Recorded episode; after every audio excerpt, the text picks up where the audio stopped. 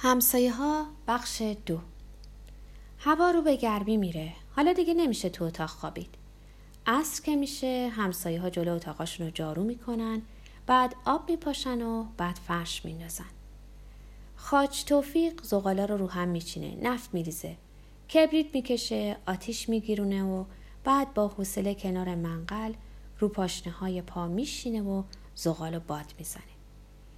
حالا همه می‌دونیم که آفاق زن خاج توفیق قاچاق فروشی می‌کنه و بانو دختر زردنبوی خاج توفیق دودی شده. بانو از 25 سال هم بیشتر داره. پوستش انقدر زرده که آدم خیال می‌کنه زرچوبه آب کرده و به تنش مالیده. پستوناش عین دوتا بادمجون پلاسیده دراز و پرچروکه و رو سینش افتاده. روزای گرم تابستون ظهر که میشه و همه میخوابن بانو لخت لخ میشه و میره تو حوز خالد تو هم لخش رو بیا تو حوز لخ میشم و میرم تو حوز آب حوز خنکه.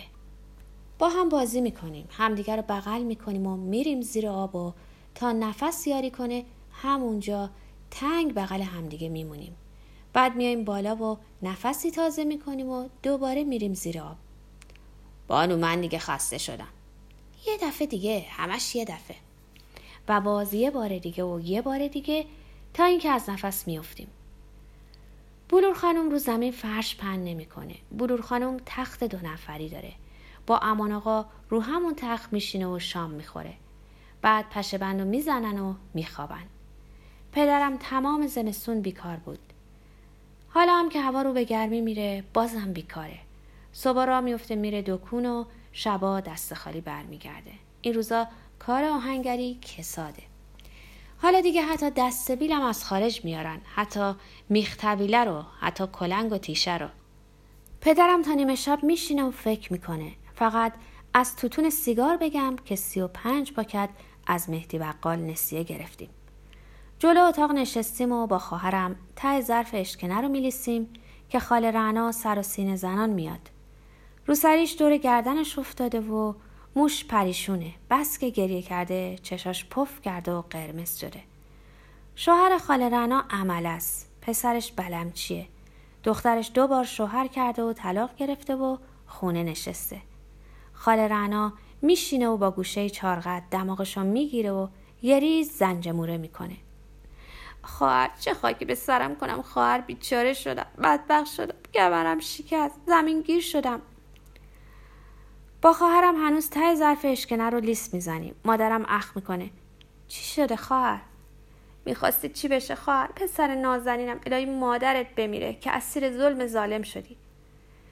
پدرم همینطور سیگار دود می‌کنه و به خاله رنا نگاه می‌کنه و دم بر نمیاره. پدرم از خاله رنا دل خوشی نداره. همینطور از شوهرش و همینطور از غلام پسرش. خاله رنا باز به سینه می‌زنه و نفرین و ناله می‌کنه. از وقتی که بلور خانم اومده و همسایه ما شده غلام پسر خاله رعنا بیشتر به دیدنمون میاد خالد می‌تونی یه پیغون به بلور خانم بدی؟ به من چه که پیغون بدم؟ آخه پس پسر خاله به چه دردی می‌خوره؟ خاله رعنا عاقبت به حرف میاد صبح پسر خاله رو تو قهوه خونه لبشت می‌گیرن و می‌برن اداره نظام وظیفه خبر که به خاله رعنا می‌رسه چادرش رو به کمرش میبنده و میره منطقه کراش نمیدن جلو منطقه میسته به داد و فریاد کردن و به سر و سینه زدن. گروبان منطقه میاد سرش فریاد می‌کشه و هلش میده و تو گلو باد میندازه و میگه زن پسر تو که تنها نیست. همه باید خدمت سربازی کنن. یه عمر برا خودتون دو سالم برا دولت. اینکه دیگه گریهزاری نداره. و حالا خاله رنا اومده که دست به دامن مستر جناب سروان شیم که آفاق برای زنش گاه گداری پارچه های ساتن قاچاق می‌بره. خواهر آفاق می‌تونه کاری بکنه؟ مستر جناب سروان اگه بخواد می‌تونه پسرم رو نجات بده؟ مادرم خاله رعنا رو آروم می‌کنه. حالا همسایه ها دور برمون جمع شدن. بوی تریاک خاچ توفیق حیات دنگال رو پر می‌کنه. نشسته پای منقل و با حوصله تریاک می‌کشه. آفاق هنوز نیومده. بانو کنار پدرش چنبات زده هاجر پستانش رو چپونده تو دهان بچه ریقماسش رو بالای سر خاله رعنا ایستاده. سنم اومده و نشسته و مادرم براش چای ریخته. حسنی و ابراهیم و امید به دیوار مطبخ تکیه دادن و خاله رعنا رو نگاه می‌کنن. آفاق میاد میره تو اتاق پارچه ها رو که به کمر بسته باز می‌کنه.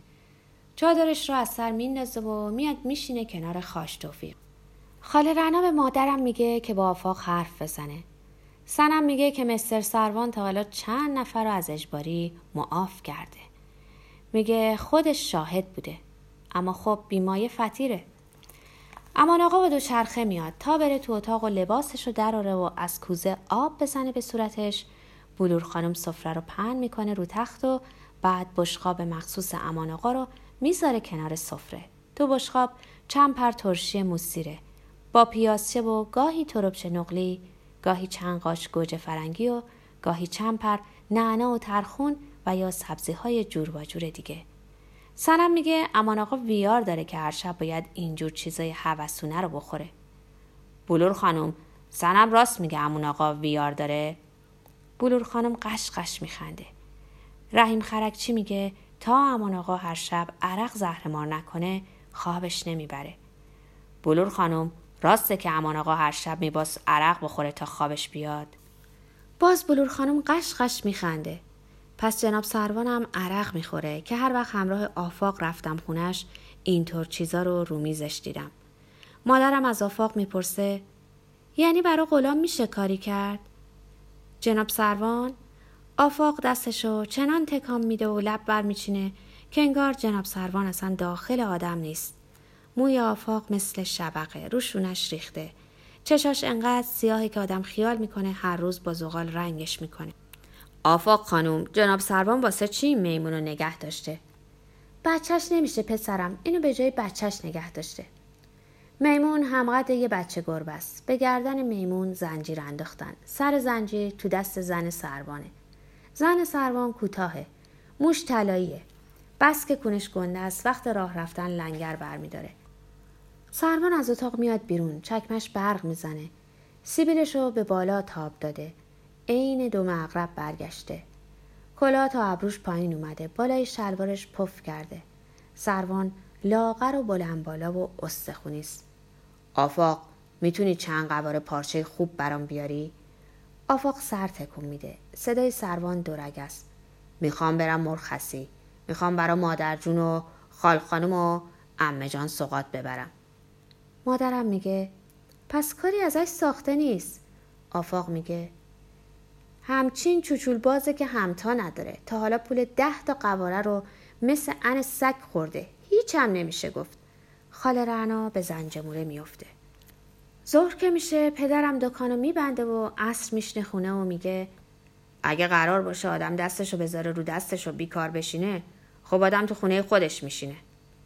حالا اسرا هر وقت که دلم بخواد می‌تونم برم قهوه خونه امون آقا بشینم و به آواز حبس صوت گوش بدم. هر وقت دلم بخواد می‌تونم با ابراهیم و حسنی برم و بشینم و چایی بخورم و دومینو بازی کنم. هوا هم که حسابی گرم شده. اگه دلم بخواد می‌تونم برم چرخاب شنا کنم. ابرام نمیریم چرخاب؟ بریم. تا ماسه های خشک و داغ و پشت سر بذاریم و به ماسه های مرتوب کنار کارون برسیم کف پاهامون حسابی میسوزه. از بوی زخم ماهی زنده خوشمون میاد. از رو کارون حرم گرم و مرتوبی بلند میشه. کارون آرامه بهار سیلابی میشه و خونه های ساحلی رو تهدید می‌کنه. از زیر پل سفید رد میشیم. ابرام کاش قلاب آورده بودیم و ماهی می‌گرفتیم. فردا. سطح کارون مثل نقره کدره نور خورشید رو باز میتابه. خالد اونجا رو نگاه کن. ماهی فیلی رنگی از آب بیرون میپره. رو هوا قوس می‌زنه و با کله به آب فرو میره. از رو سخره های کنار کارون جست می‌زنیم. ابراهیم با سر چوب لجن پای سخره ها رو می‌کنه. کرمای سرخ و دراز لابلای لجن تو هم وول می‌خوره. اینا برا سر قلاب جوم میده. چرخاب قلقله رومه. انگار که همه مردم شهر خونه و زندگیشون رو رها کردن و اومدن چرخاب آب کف می‌کنه و پر صدا بستر سنگی رو میکوبه. هوا حسابی گرم شده. حالا خارکا رسیده. اگه دلمون بخواد می‌تونیم بریم باغ و یه شکم سیر خارک و رتب بخوریم. اگه چشم باغمون رو دور ببینیم می‌تونیم یه عالم خیارم بدوزیم هندونه و خربزه هم می‌تونیم بدوزیم ابرام نگاه کن. کنارا از عنابم درشتره. ابراهیم عینه میمون از درخت کنار بالا میره. به شاخه آویزو میشه و تکونش میده. زمین سرخ میشه از کنار و هر کدوم به درشتی یک عناب. جیبامونو پر می‌کنیم و راه میفتیم از حاشیه جوی آب میرونیم تا به تلمبه برسیم. تو استخر زیر لوله بزرگ تلمبه شنا می‌کنیم. لبه های لوله رو می‌گیریم و خودمون رو می‌کشیم بالا. آب خنک کارون که از لوله بیرون می‌زنه سر صورتمون رو میکوبه. بعد لباسامون رو میپوشیم و باز را میافتیم. تو انارستان گرما آدم خفه می‌کنه. انارا اصلا قابل خوردن نیست. بس که کنار خوردیم سنگین شدیم. کنار جوی آب دراز می‌کشیم. برگای در همه درختان توت راه رو بر آفتاب بسته. هوا حسابی گرم شده. تو این گرما پدرم تو اتاق خودش میشینه و درا رو میبنده و کتاب اسرار قاسمی می‌خونه. آدم اگه بتونه به دستورات این کتاب عمل کنه می‌تونه قیب شه. می‌تونه از سختیان سرخ جبهی درست کنه که هر وقت رودوش بندازدش قیب شه. یا اگه دل جرأت داشته باشه با دستورات این کتاب جنم می‌تونه تسخیر کنه. کتاب اسرار قاسمی رو میرزا نصرالله دندون ساز به پدرم داده. پدرم میگه که میرزا نصرالله اسم اعظم داره. تبابتم می‌کنه. هر وقت من یا خواهرم رو دل کنیم دوای عطاری میده. مادر آخه من نمی‌تونم این همه جوشونده بخورم. چشاتو بذار رو هم پسرم. پشت سرشم یه حب قند بنداز دهنت. قده جوشونده رو تا ته سر می‌کشم. از تب مثل کوره میسوزم. دل و رودم به هم میریزه. می‌زنه بالا و تمام جوشونده رو برمیگردونم. میرزا نصرالله باز نسخه میده. خاج توفیق زیر بار نمیره. پدرم براش تعریف می‌کنه. خودم دیدم که یه درویش اومد. حلقه به گوش و دست به سینه جلو دکان میرزا نصرالله واستاد خاش توفیق با حوصله تریاک و رو حقه میپزه پدرم براش تعریف می‌کنه. میرزا نصرالله درویش رو جواب کرد ولی ظهر وقتی با هم رفتیم خونه میرزا نصرالله دیدم که باز همون درویش دست به سینه جلو خونه میرزا نصرالله واستاده خاش توفیق به وافور میدمه. آتش رنگ مخمل می‌گیره. پدرم حرف می‌زنه. عاقبت میرزا نصرالله به درویش دستوراتی داد و روونش کرد. پدرم چهار کارد فولادی درست کرده. رو تیغه نقش هایی حک کرده که من سر در نمیارم. حتما از رو کتاب اسرار قاسمی این نقش ها رو رو تیغه کارت های فولادی حک کرده. سجادش رو تو اتاق خودش پهن می‌کنه. کاردار و چارگوشه سجاده به زمین فرو می‌کنه و ورد می‌خونه. لابد برای رونق گرفتن کار و کاسبی میرزا نصرالله به پدرم دستوراتی داده. دکان میرزا نصرالله به اندازه یه مرغدونیه. ابزار کارش چند سوهان بزرگ و کوچیک و یه گیره آهنی. تمام سقف دکانش تارنکبود تنیده. مشتریاش اغلب عرب هستن. از روستاهای نزدیک شهر. به پدرم گفته اگه هر ماه دو دست دندون درست کنم زندگی رو به راهه. پدرم میگه خدا رزاقه. زیاد ناامید نیست. ولی اینکه کار و کاسبیش کساد شده به فکر افتاده که راه چاره پیدا کنه. قرض داره تا خرخره بالا میاد. چرخاب لخت که شدم تا شنا کنم پیرنم و دزدیدن. مادرم یکی از پیرنهای کهنه پدرم و شکافت و برام درستش کرد. حالا اندازم شده. پیرن همه بچه رو که همقدم هستن به دقت نگاه می‌کنم. به دلم شده که پیرهنم رو پیدا می‌کنم. پدرم میگه خدا رزاقه. میرزا نصرالله میگه خدا رزاقه و میگه دهن هیچ تنابنده بیروزی نمیمونه. پدرم با خاج توفیق از کتاب اسرار قاسمی حرف می‌زنه. امان آقا هم نشسته و گوش میده. محمد مکانیک هم نشسته. نیم ساعتی است که محمد مکانیک از سر کار اومده. همش زیر ناخوناش سیاهه. پدرم میگه اگه قلب آدم صاف باشه با دستورات کتاب اسرار قاسمی می‌تونه دنیا رو تسخیر خودش کنه. محمد مکانیک باور نمی‌کنه. محمد مکانیک نمازم نمی‌خونه. پدرم میگه حتی خندیدن تو صورت محمد مکانیک هم کفاره داره. قاج توفیق می‌پرسه میشه این کتابو دید؟